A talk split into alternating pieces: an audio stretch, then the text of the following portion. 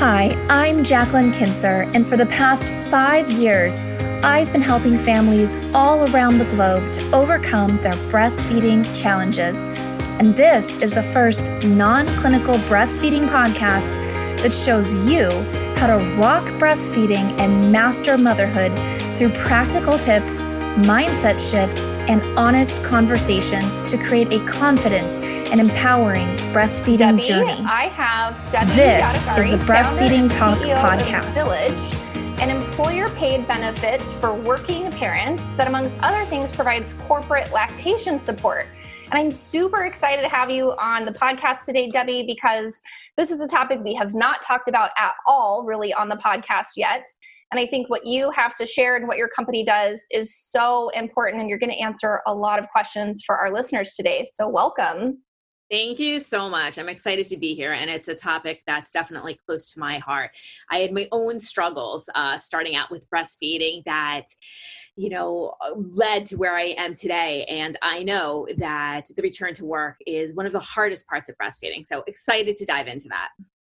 Yeah, yeah, absolutely. Me too. In fact, you know, you're starting to kind of share a little bit about that. I'd love to know more about sort of your history in this area with breastfeeding and things and how you got started and a little bit about the mission of your company.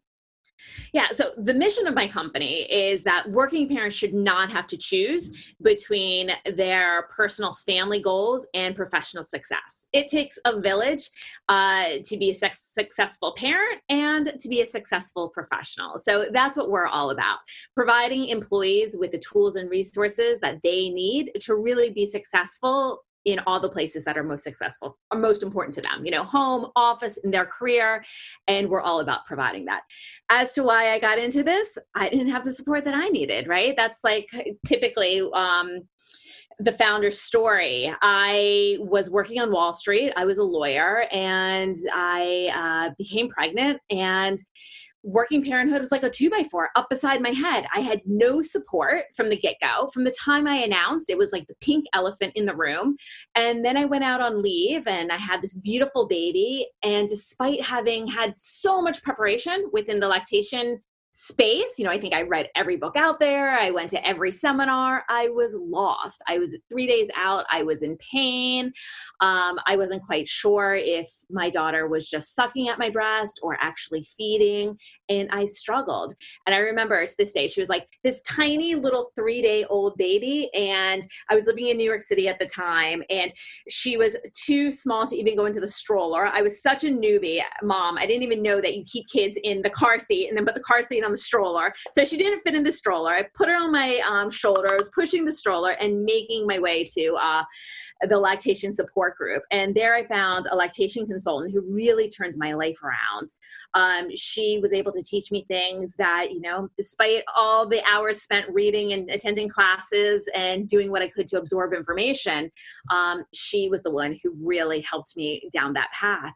And then I quickly learned that, you know, it wasn't just me. I think before you become a mom, you think breastfeeding is going to be easy. I remember my husband making fun of all the preparation that I was doing. And I too was kind of like, well, this is going to be natural, right? It'll work out. It's not until after you become a mom, right, that you you know, you talk to people and everybody struggles. It's, you know, the, only the mom who has who gives birth and has like 5 pounds to lose is the mom who like successfully breastfeeds out of the gate. Everyone has their struggles.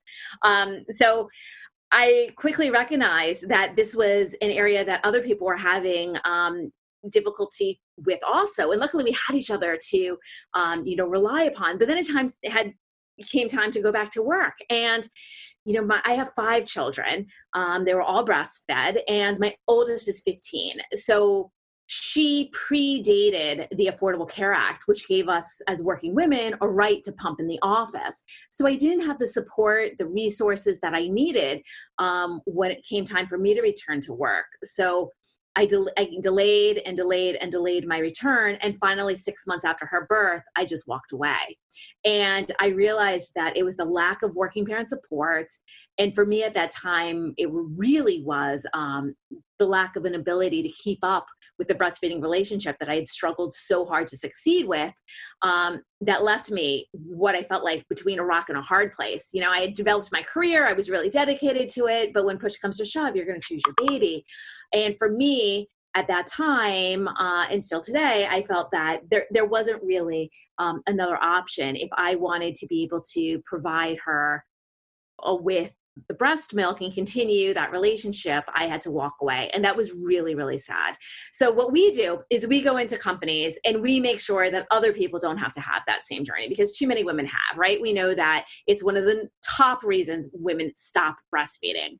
Um, you know, way more than a majority of women start initiate breastfeeding in the office but very few of them keep up with the guidelines set by the American Academy of Pediatrics. You know, what is it, like 25% make it to, to goal? And so that provides so much guilt that shouldn't be there because it's not a personal thing, it's a societal thing. We don't set up moms to succeed. And so much of that, especially for the working mom, has to do with the return. We need to get employers on board. So what we do at Villyge is we go in and we kind of hit it from lots of different angles. So first off, you know, the setup. We make sure that there is a lactation room. Um, and ideally, it has a hospital grade breast pump. Why? Because, you know, more milk in less time. Every mom loves that hospital grade breast pump. Uh, and also, you don't have to lug things back and forth. So that's number one. We make sure that the setup is correct.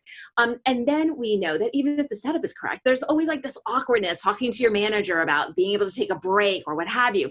So we go in and we do a lot of leadership training. Uh, we talk to managers and leaders about the sensitivities uh, surrounding the breastfeeding employee and we coach them on what to do um, to keep up to you know basically the comp the company line. So, you know, the company companies, all companies in all 50 states are required to provide moms with the time to pump and the place to pump. And depending on the state and the city, sometimes those requirements go a lot further. Um, so companies have to provide this, but sometimes managers are just clueless about what that means or how to go about doing that. So we give them the tools and resources also to be able to facilitate those conversations to talk to their employees about the employees needs about the schedules that are needed. And we also give them the heads up that like look this isn't going to take 10 minutes you know especially um, you know now as there's a return to work amongst covid you know it's going to be longer cleaning protocols and it's going to take a little bit of time. So we set the expectations um, for the manager but we also give the manager the information to empower them to support the employee. You know we talk to them about retention rates. We know that if a if an employer provides a properly set up corporate lactation program retention rates are going to go from 59% to 96% on average. You know so the short term sacrifice for providing a little bit of, a, of an accommodation, which really shouldn't even be an accommodation, it should be an absolute must, um, is going to have long term rewards for the employer. So that's another thing we do. Um, and then we uh, we ship breast milk for traveling uh, moms you know we have the handy dandy boxes that moms can take they don't no longer do they have to pack jack um, gel packs and things of that sort. Nifty boxes, you push a button, keeps milk, your breast milk cold for over 72 hours for moms that travel. We have amazing milk fridges uh, that companies can put in offices. These are so cool it's like a refrigerator that you open the door and inside there's cubbies that have locks so every mom has her own little lock within the refrigerator so nobody touches her milk right we don't need any more like jokes about milk what milk are you going to put in the coffee the office coffee so you know we basically we touch on everything and then of course we also have on-call lactation consultants who are there for mom. Um, you know, of course, most of the problems are kind of smoothed out and ironed out when mom's still on leave.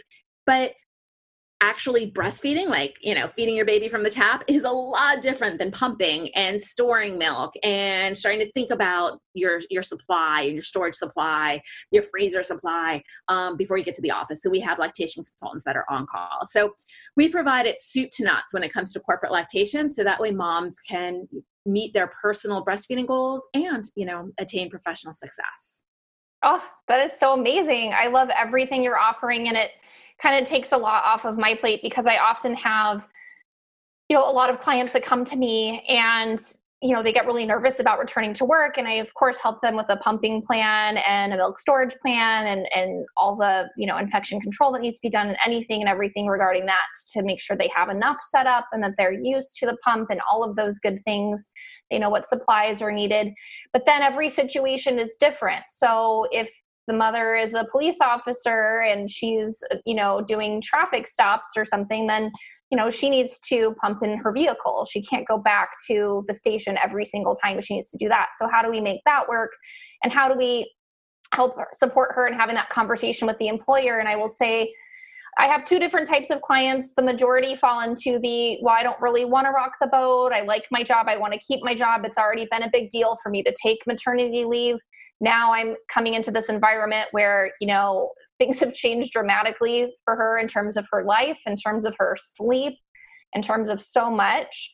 And then she's having to play catch up potentially uh, and sort of, you know, refit into this peer group that she's been absent from for a few months, sometimes shorter, sometimes longer.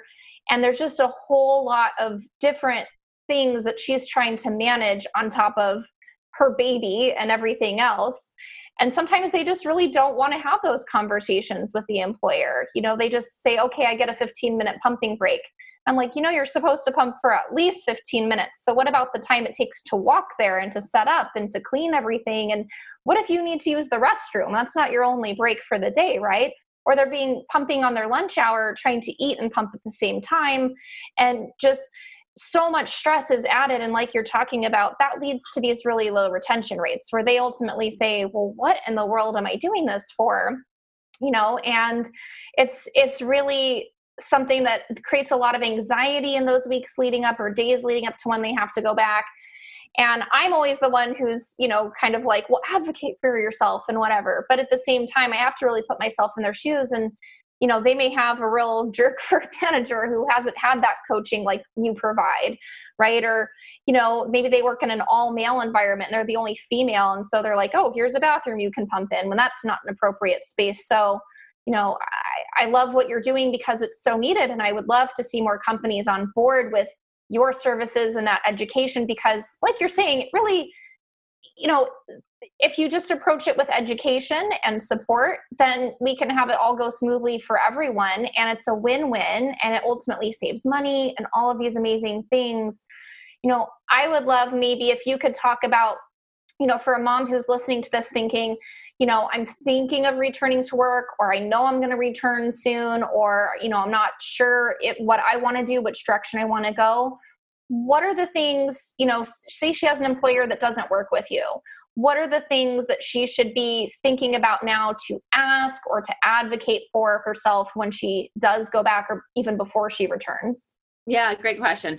So, for those moms who don't want to, you know, rock the boat, they can always email us at hello at Villyge, V I L L Y G E dot com, um, and we can reach out to their employers.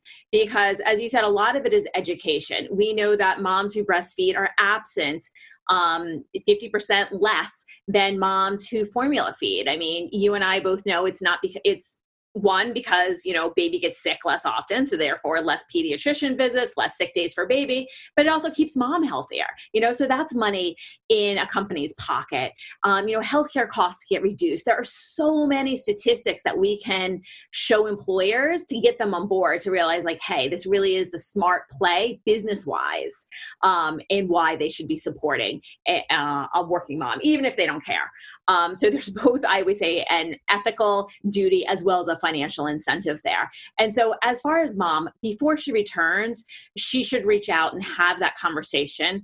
Um, and if she's uncomfortable, she can start with an email, you know, maybe to her boss or to HR, uh, who I, every company is different, the applicable person, you know, stating her intentions and placing them on notice that she, depending on her workday, let's say it's nine to five, that she's going to need to pump you know at least three times a day and you know working with an ibclc such as you or whoever she, whoever her healthcare provider is. If she needs help, she can always contact us, figuring out a schedule um, and kind of pre plan that out, you know, and give them the heads up like, look, it's going to be in the morning upon arrival. I'm going to need to take a break. I'm going to do this at lunchtime and then again in the afternoon, uh, you know, and put them on notice that, you know, the time isn't that flexible. You know, maybe we, I can delay, you know, 15 minutes or 20 minutes, but I'd really appreciate if team meetings are moved, you know, around this if possible, if she needs to attend certain things. Um, this is a big issue for people working in the medical field. You know, people who go from patient to patient to patient, they can't always take their pumping break when their body tells them to. And we know that that's going to impact their supply. Um, so working parents have to realize and I think this is definitely a bigger issue the first time around that number one, you're a mother, right? You have to, don't see it as advocating for yourself because then it's hard to speak up. You have a fiduciary responsibility to your child. And so if you see yourself if you take the mindset that you're doing this for your child and you're protecting your child and that all of this is to provide your child with your i the ideal place of you know ideal source of nourishment for your child, then it's easier to go in and advocate for yourself. You know, then you become a little bit of like a mama bear and, you know, it's easier to scribe that email or have that conversation. But, you know, you can set out the expectations in writing to make it easier. Um, and then set a time by phone to connect before you go back to work just to make it easier and know that you have a right to pump uh, and an employer cannot take that away from you and depending on where you live i uh, i mentioned earlier that there are sometimes are more stringent laws.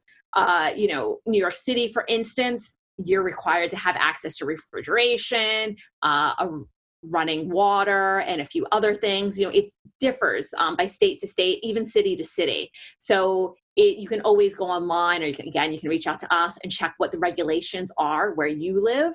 Um, again just to empower yourself with more information to go in there and be able to have that conversation. But it's so important that everybody um, continue to speak up and advocate for themselves because we have to change the system.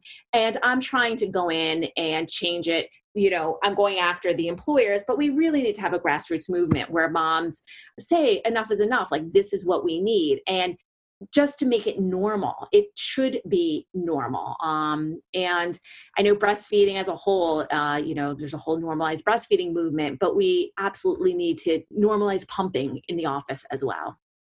Yeah, I, I love that. And I like what you said about really just, you know, stating your needs uh, because I think that subconsciously employers and mothers tend to operate from this thing that well if breastfeeding doesn't work out we always have formula as this fallback Right. And, you know, so so what if you miss that pumping break, right? Well, you could just give formula.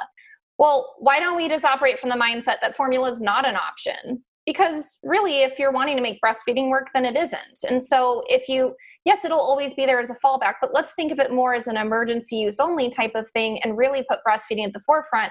And no, it's not negotiable to miss that pumping break.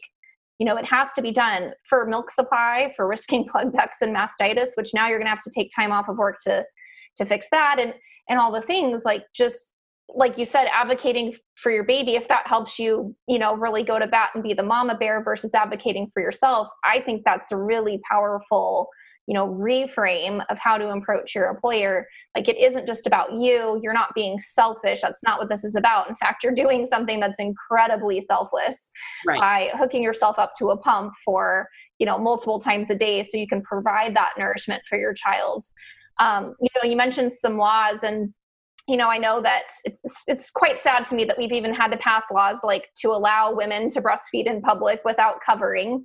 Uh, right. Uh, I think you know that's just sort of a biological need and unfortunately gets compared to you know excretory bodily functions which is not at all the same and so right. there is this just sort of shift that needs to be made in our culture like you said a grassroots movement but what are some of the laws that moms need to know about um, i know there are some federal ones there are state ones that vary and, and even maybe municipalities but what's the overall kind of thing that you know when they're advocating for themselves because i've had moms come to me and say well they they'll only give me a bathroom to pump but i'm like that's yeah. not even like there's a law that says you need a non-bathroom place to pump so they have to accommodate you and so where do they go when there is that pushback and then what are their rights Yeah. So they uh number one, they they have a right to pump and they have to be provided with a space that is not a bathroom that has a lock that has a feature that will um, protect them from being interfered upon um, and number two, so that's the space requirement. And number two is the time requirement. It's unlimited time, it's as much time as needed. So some moms might need to take four breaks. Um, some moms, if you're working a 12 hour shift, might have to take five, six breaks, whatever it is, as long as you need to take it, you're allowed to take it. Uh, you know, so nobody can tell you it has to be during a lunch break. It has to be during unpaid breaks. What gets a little bit stickier sometimes is depending where you are sometimes the breaks are paid. Illinois for instance says that lactation breaks are paid. You know they're like moms shouldn't be penalized for for having to do that which is great. Hats off to the legislators there. But so those are some of the nuances. But in all 50 states you cannot be a bathroom. And you're right we still see um, bathrooms all the time. One company called us and they were actually doing a build out and they were so proud of themselves because on every floor they created within the bathroom a lactation space and spent so much money on this. We are like, no, this is so illegal. And the fact that they had spent so much money and so much thought and that they were doing something great. And it was like, would you ever put the kitchen in the bathroom? I don't care how pretty it is. You would never put a microwave within the bathroom and, and, and that's where everyone stores their lunches. Like it's not where it goes. And so many times I think that employers just don't recognize that. And going back to the point about advocating yourself, the more details that you can explain what you need, sometimes your boss is not a parent um, and that makes it even more difficult. And maybe they were a parent themselves maybe it's a woman maybe it's a mom and maybe she didn't breastfeed. So maybe there's oftentimes there's a lack of understanding there. And so the more details that you can provide instead of allowing it to come from the top down so saying like i need three breaks it's going to take at least 30 minutes you can, you can expect this and this is what i'm going to do you're going to see me exit you know versus you know, beating around the bush. I mean, well, I'm going to take some breaks and expecting the employer to be like, okay, well, what do you need? You know, just lay it out there, your plan, and you will be protected um, under the law. And if your employer does not, uh, you can place a claim with the EEOC, um, and that will cause them to investigate the employer and their practices. Uh, you can also, of course, you can, there's down, if if it tends to be something that i mean first always talk to the uh, your manager about you know look i have a right here. Let's try and rectify the situation. Let's try and make it win-win. What's not you know these are my needs. What's the issue here? Um, and if you can't do that you can place um, a claim with the eeoc but you know you can always go you, there's always the the case for discrimination. Uh, lactation discrimination lawsuits have increased actually like 800% in the last 10 years. And employees are winning.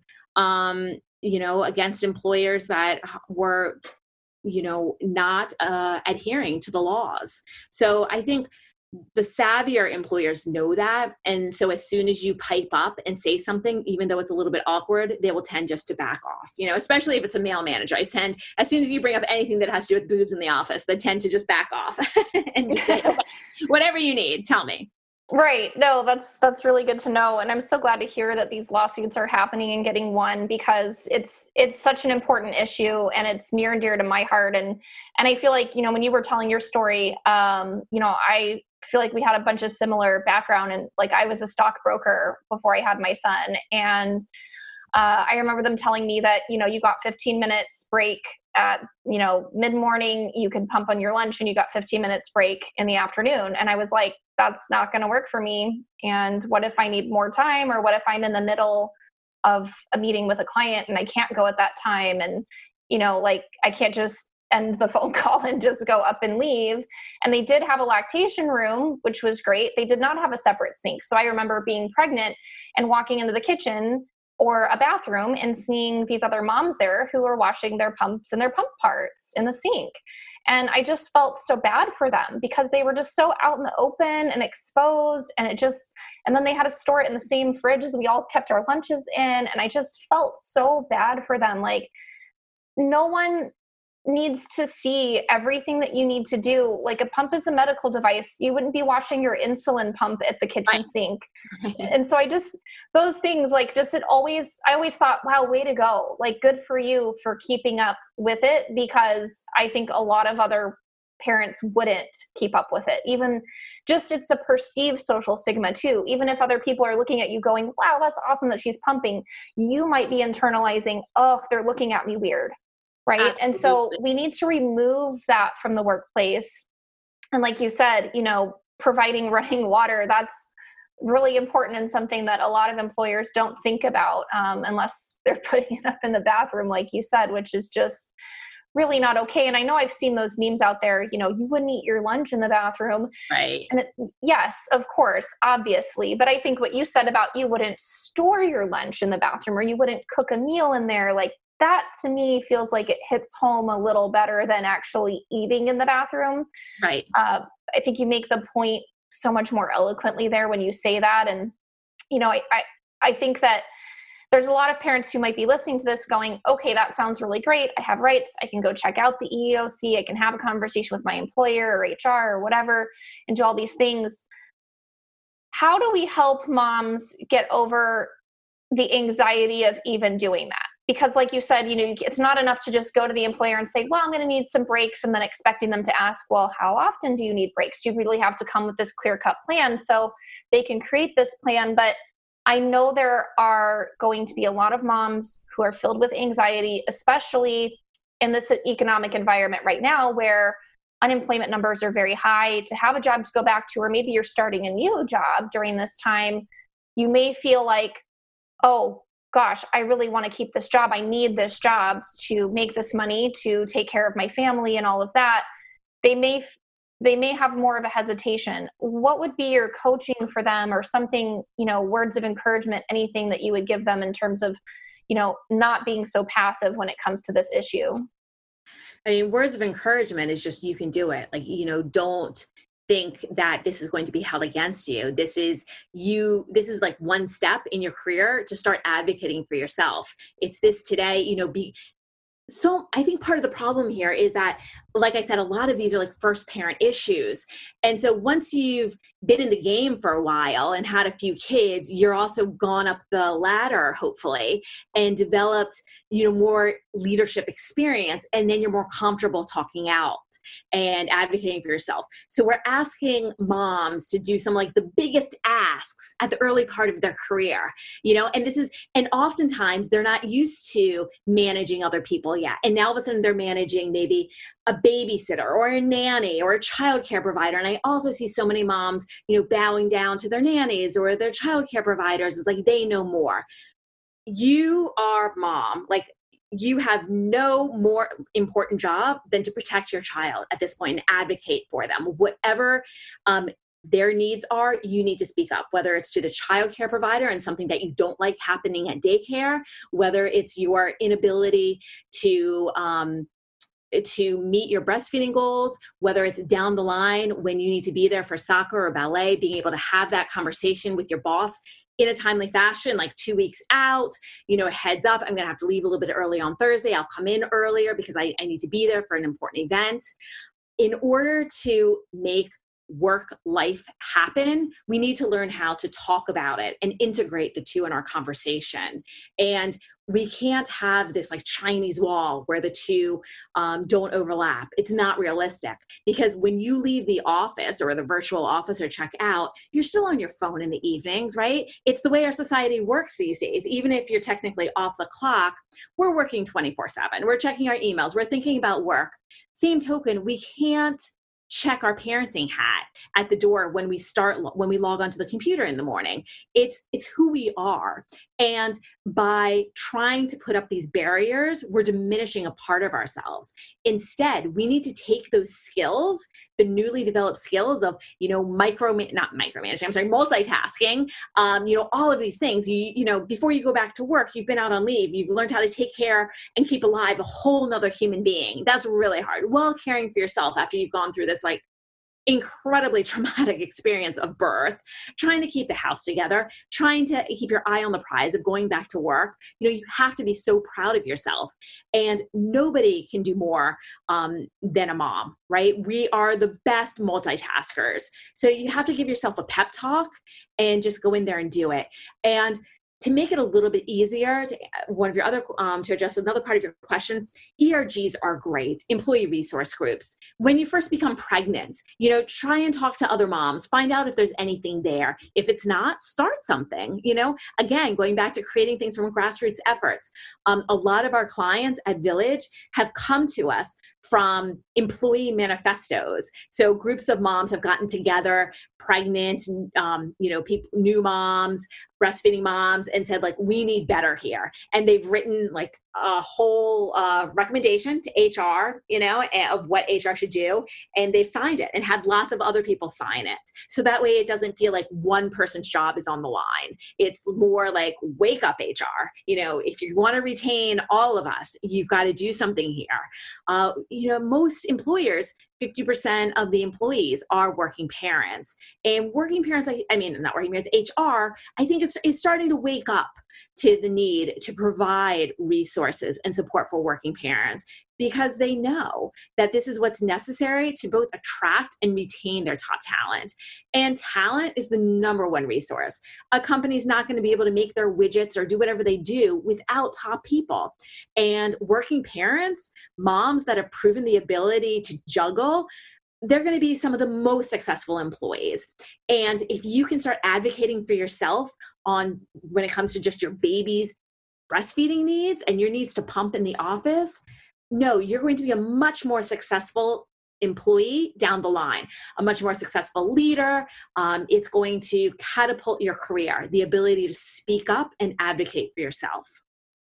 Yeah, I oh gosh, you said so many great things, and I just really want to say thank you for that because you know, I, I hope that there are people listening who own companies too. Because if you're listening, what you'll realize is that to create a really successful company and have people who, you know, don't just come in to collect a paycheck, but they're really there to help grow the company as well. If you treat them so well, they will and do the same for you in return you know? And so when you give your employees the gift of really honoring these you know biological needs and the needs of being a parent like you said so many parents in the workforce uh, it's not a minority by any means. And so when you can give them that gift and reduce their employee stress you know we know people learn better when they're not stressed they're more productive when they're not stressed ultimately there's just so much cost savings time savings resource savings by just providing some of these resources up front where you don't end up having to provide longer term or more of them or more expensive ones on the back end. And i just so so wish that this message really gets out to as many employers as possible. You know i've been lucky enough to work with uh, you know several clients who you know get lactation support covered by their employers. And i think that's so amazing that they're even taking that step. That's a little above and beyond. Like that's not a legal requirement in terms of like the lactation room. You know so companies who engage with you or other companies out there or that they'll just you know straight reimburse it which is which is awesome. Even though insurance should be covering that that's a whole other topic. Uh, but, but employers who are really you know forward thinking and going how can we make this time for our employee you know the most successful possible so that we can keep them? And any smart employer knows that you know uh, retention is going to cost a lot less than trying to go through the hiring process of finding someone else so I would hope that they would have that in mind, although not all do. Um, one thing that kind of came up as a, a question I thought maybe some people listening might have for this is, you know, when you're working with with some of these companies and, and you have these employees that you're working with and you provide so this counseling and coaching and education and, and on-call lactation consultants what would you say are some of the biggest concerns that you have these employees express to you? Is it is it milk supply? Is it actually using the pump? Is it something else? Milk supply is, is a big one. You know, I, I think for moms going back to work or not going back to work, that's always the big one, you know. And I think it becomes more of an issue when they start to go back, when they actually go, go back to work. They say, you know, their milk supply is diminishing. And we know that uh, you know, the less often that they express their breast, there's going to be some truth to that. They're going to be sending hormonal messages to their body for their body to make less because their body will interpret that as the baby being weaned. And so it's so important that work. And so, and then sometimes these moms will come to us and be like, you know, well, what kind of, you know, they're looking for galactagogues or, you know, and it's like, you know, what kind of teas can I take or what can I eat? I really need to help my milk supply. It's like, just pumping. You know, you've got to really prioritize those pumping sessions and make time for yourself. Um, it's we have to change uh, our framework because it's so easy for us to push our own needs aside to skip lunch you know to get something done at the office but you can't skip your uh, pumping sessions yeah yeah no that's a good point and i I do so often get that question, you know, what what brand of herbs do you like, or you know, which cookies, and and you know, that's those things are really nice little extra treats for yourself. And I definitely use herbs when there is a clinical, you know, milk supply problem. But you know, like you said, it really is a, a removal issue. We have to remove the milk often enough and long enough uh, to really tell our bodies to create that feedback loop that yeah, the baby is still there and still has a demand and that they're not weaning. It's right. so, so important to acknowledge that. And I'm glad that I asked because I can see how, you know, in my work with clients who've gone back to work and things, often there's a perceived decrease in milk production as well. Uh, and you mentioned, you know, this may be the first time in, in a parent's life where they've had to manage people, the nanny, the child care provider, whatever it is. And whether it's a private nanny or a daycare center, I often find that most of those people are not educated in proper bottle feeding techniques and they tend to overfeed the babies and feed them on a schedule that doesn't necessarily work for that particular baby. And so we run into these issues of, you know, well, you know, they went through 20 ounces today. And I'm like, wait, how many hours are you at work? And they're like, eight. And I'm like, there's no way your baby should have drank 20 ounces in eight hours. Right. Know? So we yeah. have to also often give parents the education to have them tell the provider what to do that's caring for their child and I'm sure you've encountered this multiple times where I'm like, why are they giving your baby eight ounce bottles? What is Absolutely. happening? Absolutely. Yeah. Like number one, like all the listeners out there, make sure that you know about like upright feeding, uh, you know, slow that bottle feeding down. Make sure that you have a slow nipple, you know, no breastfed baby takes eight ounce bottles. Um, and uh, something that we, we see this issue a lot with people uh, who take their children to daycares and at daycares, there's certain protocols. So for instance, if they make a bottle and they feed the baby the bottle and then the baby gets distracted or they get distracted and have to take care of another baby they have to immediately make another bottle. They have to trash the bottle not immediately and then you know whenever they try again maybe it's just 20 minutes later 45 minutes later they have to make a fresh bottle. Fine if it's formula that you can go to the store and buy more. Terrible thing if it's breast milk right? We don't want to waste an ounce. And so when we've seen the situation we will advise the moms who are using daycares to provide one ounce bags you know, yes, it's more work for the daycare, but if they're going to be trashing your milk, then let's give them lots of different one ounce bags that they can keep filling up because we don't want to lose a drop. So, you know, and another thing going back to the first time mom and the perception of less milk is sometimes moms don't realize the first time around that your breasts don't continue to feel full, right? You don't have that porn star look, you know, for the entire first year of breastfeeding. It's something that tends to go away after a certain period of time. And usually it's the time when they start to return to work. So sometimes there's this perception where, like, I don't feel like my breasts don't feel full. Um, they can go to their baby's not lacking milk, their baby's not, you know, the baby's still growing. All the signs are there that there's milk, but sometimes there's that perception that because they're no longer leaking or their breasts are no longer as full as they were in the earlier days that maybe they're not making enough. And then they also start to feel a little bit paranoid and think about introducing um, breast milk. I'm sorry formula.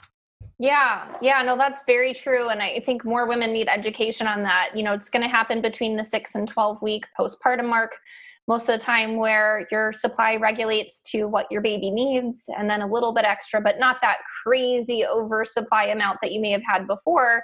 And so you know i have a lot of moms who will go i was pumping you know 10 ounces and now i only pump six. And i'm like that's a lot still absolutely incredible and more than your baby needs you right. know so so we ha- we have to it's not always comparing relative. We we still have to look at like the absolute numbers of what would a baby that age and weight normally be taking per feeding and all of that.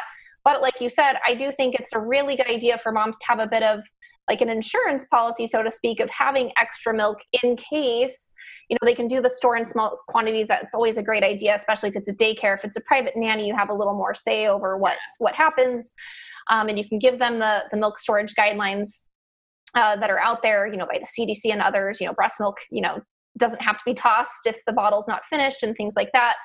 Um, but it's always going to be something that gives you peace of mind if you just do make more milk than your baby needs in case something happens. What if what if the bottle drops and breaks and spills everywhere you know or what if you're pumping and you know oh gosh you're just going to have a total breakdown but you drop the bag or something and it spills everywhere. Like let's just always try to have a little bit of a backup. But i always tell moms you do not need to have that you know what i think it started on pinterest where we would see how i pumped 200 ounces right? Like yeah. they bought an extra freezer for it. And that's that's an extreme that we don't necessarily need to go yeah. to. So for when you work with moms, you know, do you feel like that balance is really key for them that they need that peace of mind, but we don't want them to go into overdrive and be pumping, you know, necessarily six times in eight hours?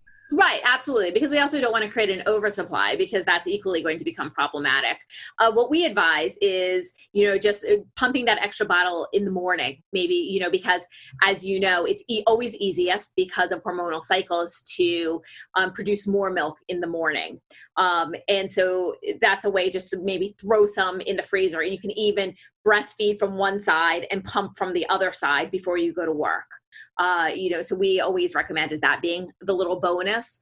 Um, something else that I, I just want to put out there for people to think about also is I think sometimes, especially when people are gearing up to go back to work and they're, or they have started to go back to work and they have gotten through those horrible conversations and they start pumping and they're doing it three times a day and they're just like, oh my gosh, this is so long. You know, I can't do this. I need to quit.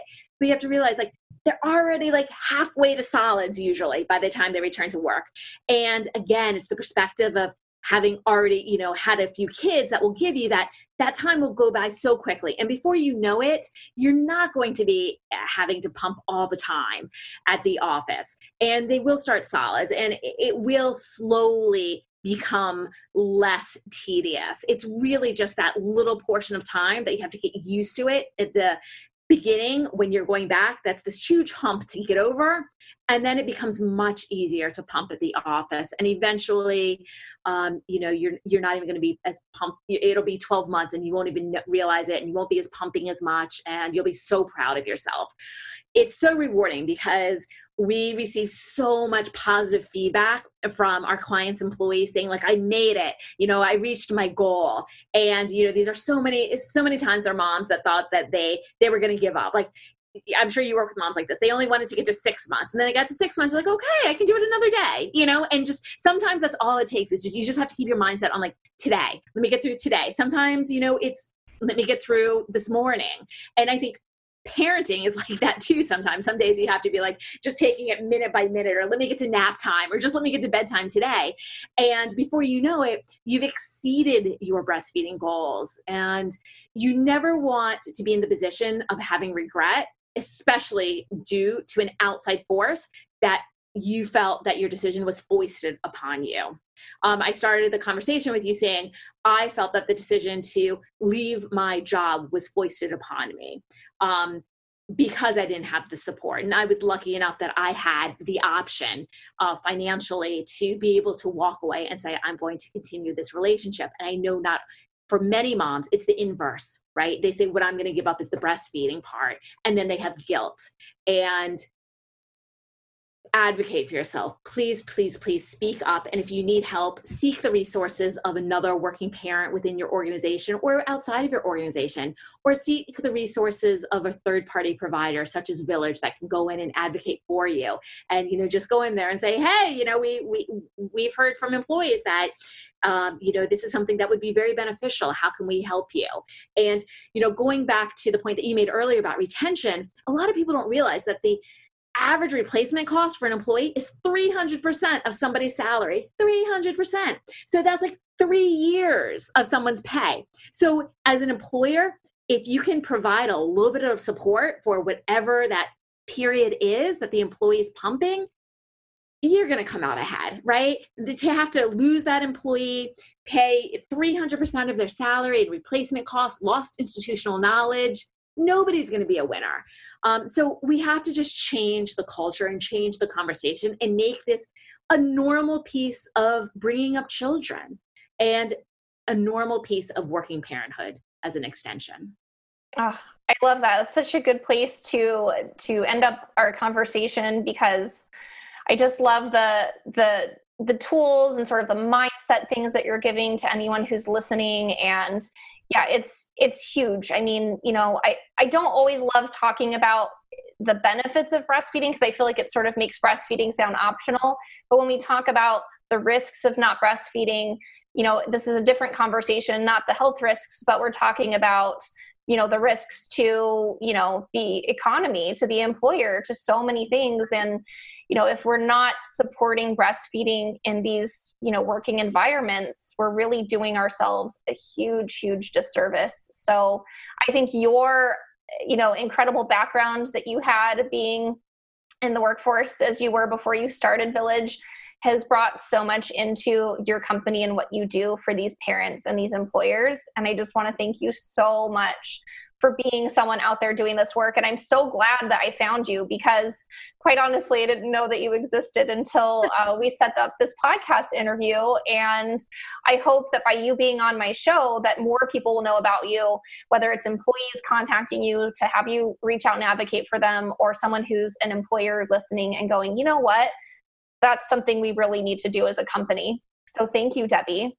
Thank you so much for having me. I appreciate it so much. Yeah, absolutely. And, you know, I know you've got a beautiful website full of great resources and information. What is your website for everyone who's listening? And I'll put that in the show notes as well. Sure. It's villyge.com, villyge spelled V I L L Y G E.com. Awesome. And she's got all these social media, everything. If you want to find them on Instagram and everything, I'll link all that up in the show notes for anyone who's listening. That way it's easy to click on and get to. So thank you, Debbie. I appreciate you being here today. Thank you. Have a great afternoon. Did you know most moms stop breastfeeding in the first month postpartum? I believe succeeding at breastfeeding means having the right mindset in fact, studies show that the number one factor that determines breastfeeding success is commitment, which is why I've created my incredible audio download of breastfeeding affirmations, where I give you actionable mantras so you can breastfeed your baby with confidence and peace of mind. And best of all, it's free. To get access to this audio and PDF, simply visit holisticlactation.com slash mantras, and you can get started right now.